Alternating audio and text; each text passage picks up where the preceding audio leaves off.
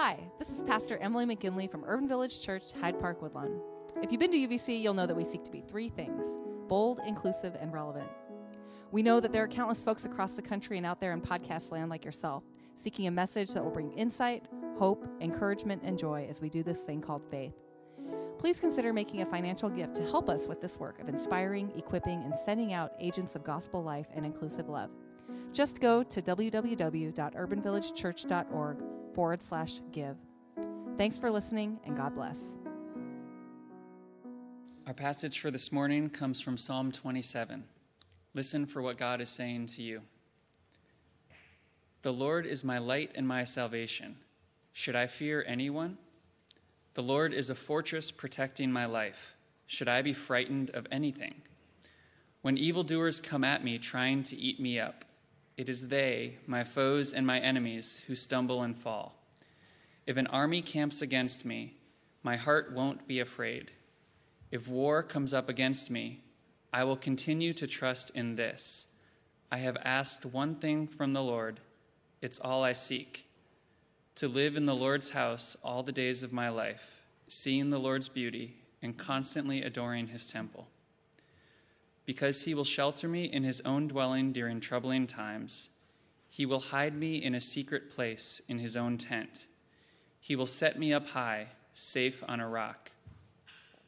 Now my head is higher than the enemies surrounding me, and I will offer sacrifices in God's tent, sacrifices with shouts of joy. I will sing and praise the Lord. Lord, listen to my voice when I cry out. Have mercy on me and answer me. Come, my heart says, seek God's face. Lord, I do seek your face. Please don't hide it from me. Don't push your servant aside angrily. You have been my help.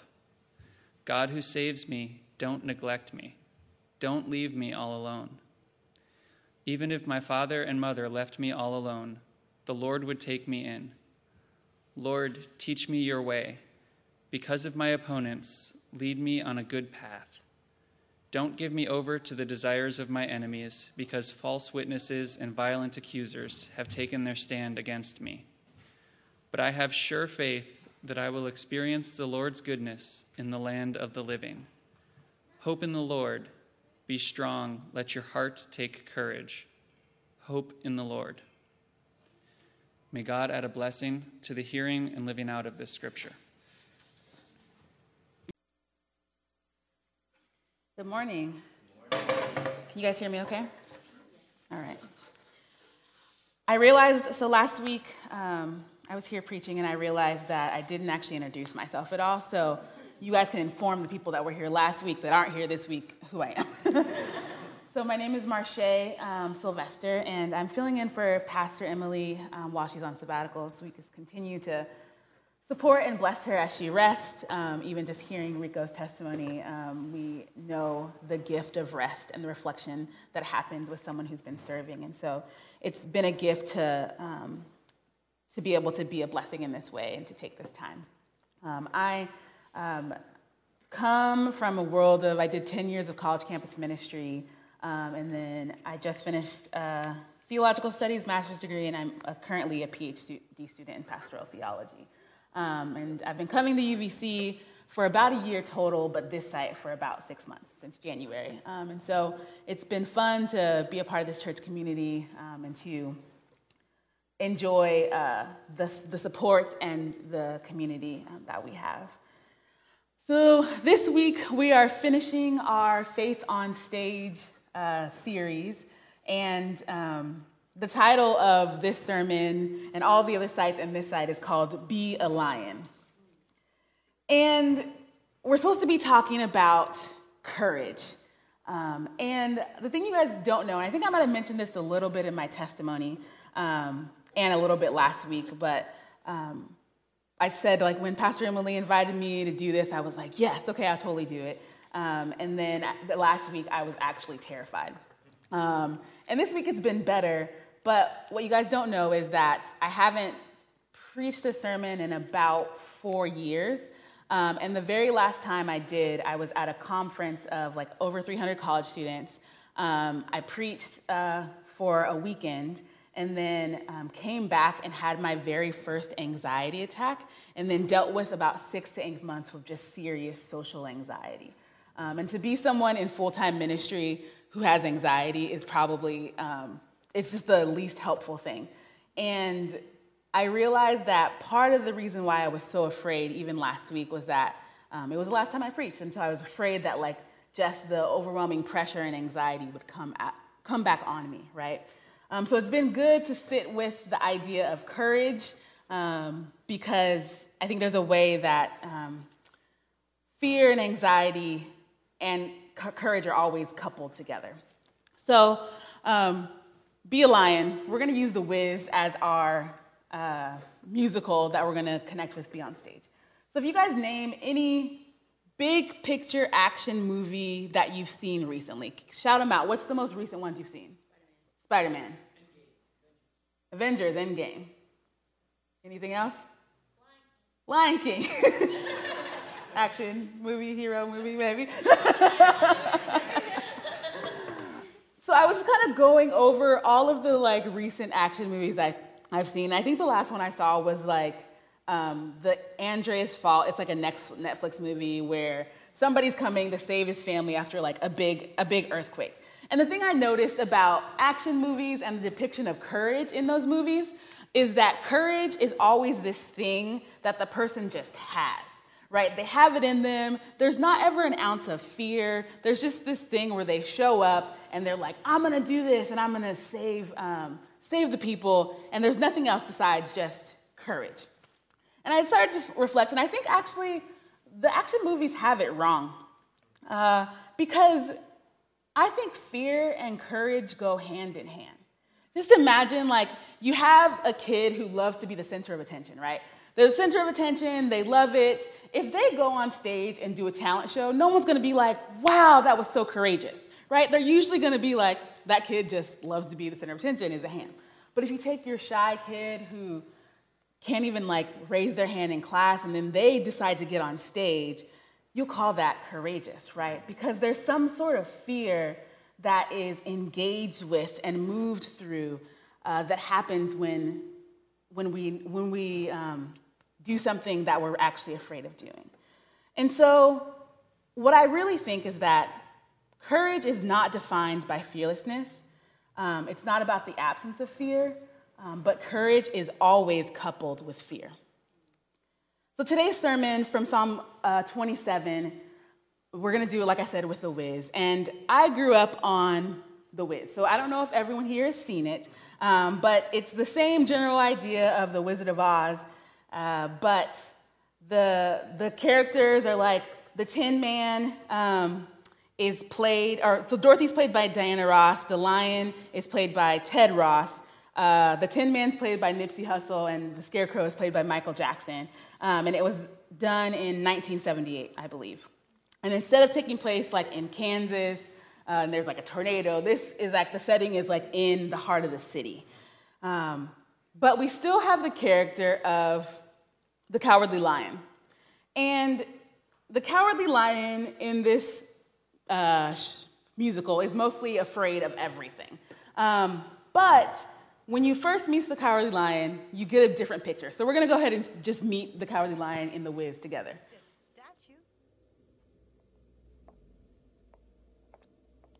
Made of stone, see? Not even a dummy like me. No, stone lion. Can't check you out.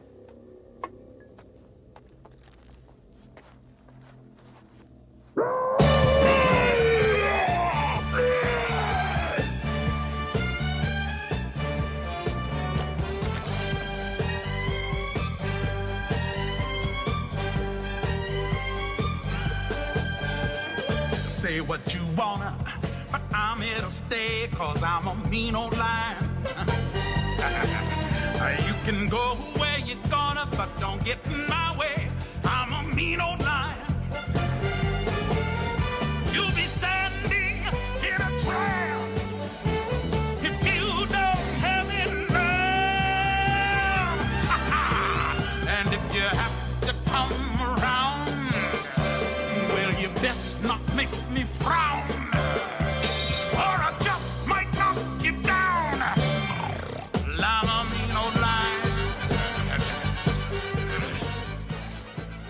see this picture of the lion, and the first interaction is this picture of intimidation. But what you see mostly is that it's a front. Why is the lion hiding in a statue of a lion, right? And if you follow, follow the scene any farther, you'll see that the lion is pretty much always afraid, either hiding somewhere, the first one to bolt and run. So let's get a picture of what the lion is really like.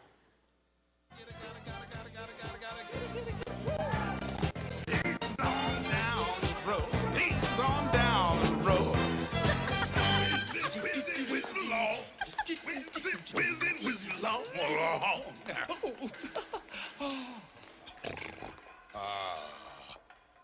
Mama would be so proud going to see the Wiz.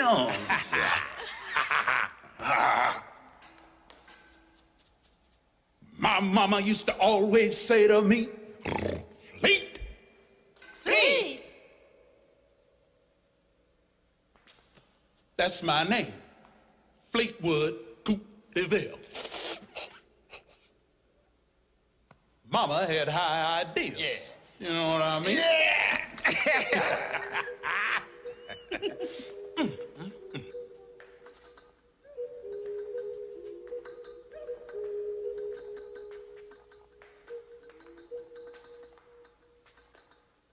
I ain't too happy underground, y'all.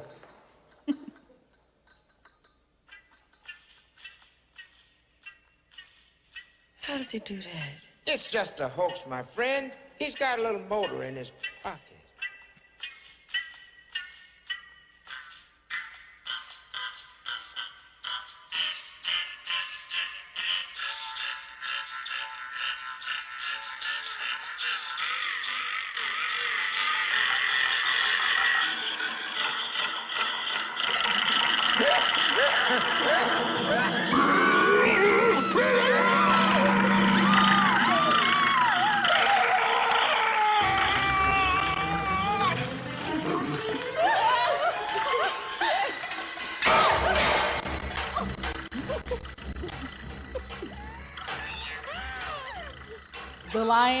Is the first to bolt. It's not the whole scene. It's, it's terrifying childhood memories of being mostly afraid. I saw them happening in the audience, yes. the lion is the first to run. The lion is always the most afraid, the first one to say, I don't like the underground. For the lion, fear is his constant companion. He looks more like this all the time. You can show those. See that? running, uh, being the leader, running here, a constant face of fear, um, or crying because of fear. For the Lion Fear Center, um, while he was the first to be self promoting and to talk about um, being a mean old lion, using mostly intimidation to hide the fear. Uh, and what I think is that this lion is not much um, unlike our psalmist for Psalm one, or from Psalm 27. Uh, and we, as we're talking about courage, courage is always intermingled with fear. And it's even so intense that it's even hard to tell if this, if this psalmist is praying a prayer of trust or is pleading for help. Beth Tanner, an Old Testament professor, says this about uh, this psalm, asking, Is this psalm a prayer of trust or is it a cry for help? Depends on who you ask. It moves from praise to lament to fear to crying out, back to praise again. It's cyclical, just like our lives. We praise, we cry, we praise, we cry again. This is the stuff of our existence. What I love about the Psalms is that they're honest, right? They speak, uh, to use Tanner's words, about the stuff of our existence. At first glance, it's easy to look at this psalm and to see a bit of triumphalism, right? To talk about the winning and the faith and the overcoming fear and the calling on God. But if you ask the question, is this a psalm of trust? Is it a, a prayer for help? Is it a lament? The answer is yes. It's all of those things. And what I mean about triumphalism is that we have a tendency, if you grow up, if you grew up in the context of the U.S., um, that we oftentimes focus on the faith, we focus on the building up, and we don't allow the complexity of our lives to actually be front and center. And this psalm, in some ways, pushes that tension uh, within our own community and our culture. If you look at verse 1, where it says, The Lord is my light and my salvation, whom shall I fear? And you pair that up with verse 12, where it's pleading, God, do not give me up um, to my adversaries, for they bear false witness against me, and they're breathing out violence. Is the psalmist afraid, or are they like, I don't need to fear anything? And the answer is yes. Courage is always coupled with fear in our lives, in the life of the psalmist. Um, and if you break down this psalm, so I did this thing where I just like took it out and I highlighted what's happening in it.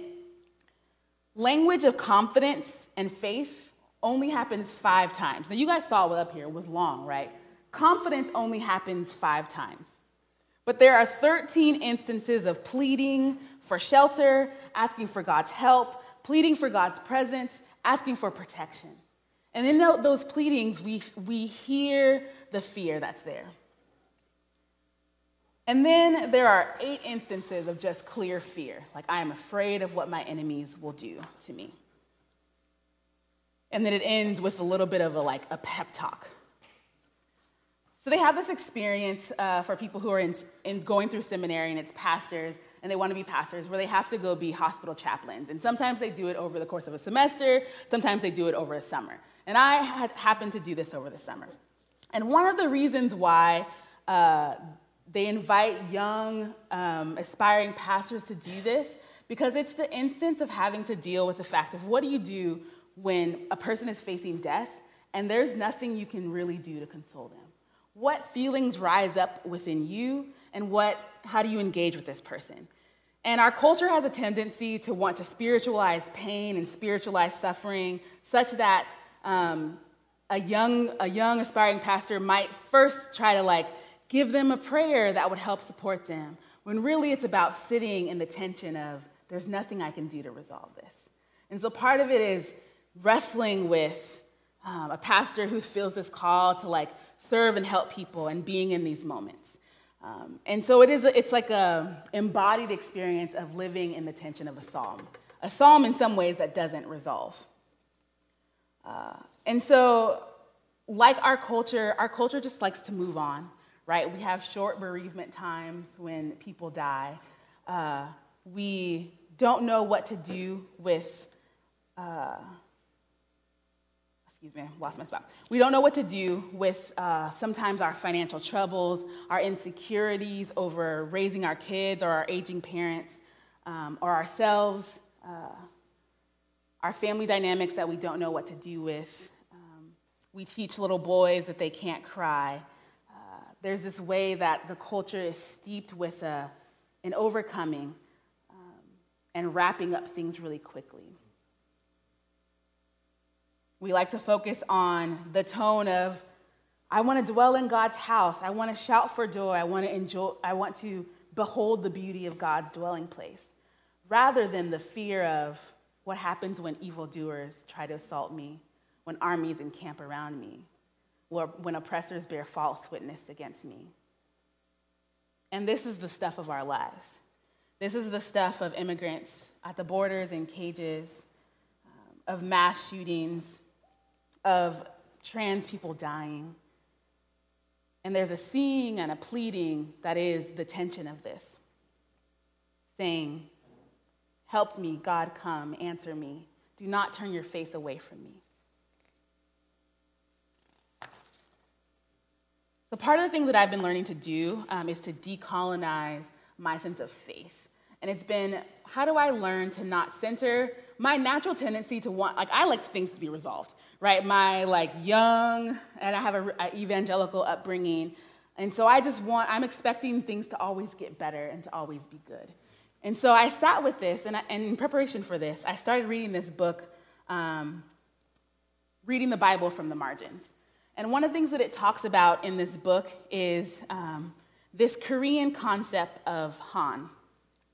And the concept itself is both personal and communal. Uh, and I'm just going to read what it says about it. When those who are disfr- disenfranchised suffer unbearable injustices, they develop an inexpressible feeling in the pits of their stomachs. The Korean community has a name for this pang. They call it Han. Han encompasses the feeling of resentment, helplessness, bitterness, sorrow, and revenge that are so deep in people, are deep in the victim's gut. Han becomes the daily companion of powerlessness, the voicelessness um, of being marginalized. Han is not restricted to an individual, um, but when social injustices prevail throughout a whole community for several generations without an avenue of release or cleansing, there's a collective Han. And I resonated with this because of my experience um, as a black person growing up in the US and seeing that uh, idea of like just the internal uh, pain of injustice. And what I think is that when we look at a Han reading of Psalm 27, uh, we're encouraged to embrace uh, the fear. Sit with the suffering of those who, whose adversaries are close. Or maybe that is our own experience. We can't move too easily. We have to sit with the fact that this psalm doesn't really resolve. Is the person courageous or are they terrified? Yes. We are able to deal with the fact that it, it lacks resolve. How might we be moved to or internally moved too quickly within ourselves? um, to not sit with our own pain, the pain that's happening within our families, the fear uh, that our children might have in their everyday lives.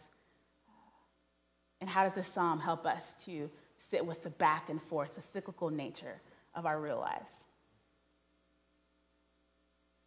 This psalm allows courage to be deeply coupled with fear, so much so that you can't really pull it apart. It allows us to not just get an easy fix or uh, scroll away on our Facebook and Instagram feeds away from the things that are troubling uh, that show up there. It teaches us to face fear, uh, even if we don't know when it's going to resolve. In the song Be a Lion, uh, there's, there's a way that it's like, keep trying, keep trying in your own way. And there's an encouragement that courage does not look like fearlessness, courage does not um, look like getting it right the whole time. Courage faces resentment, helplessness, bitterness, sorrow, and even the feeling of re- revenge within our own selves. Um, in the ways that our country right now is polarized, um, I think we need this type of courage. This courage that engages with the tensions of lack of resolution, of communities needing to come together all of a sudden the tensions of verse 1 and verse 12 are something that we can engage with. Courage is the Lord is my light and my salvation, whom shall I fear? And it is the pleading, God, do not give me up to the will of my adversaries, for false witnesses have risen against me, and they are breathing out violence. May we be courageous.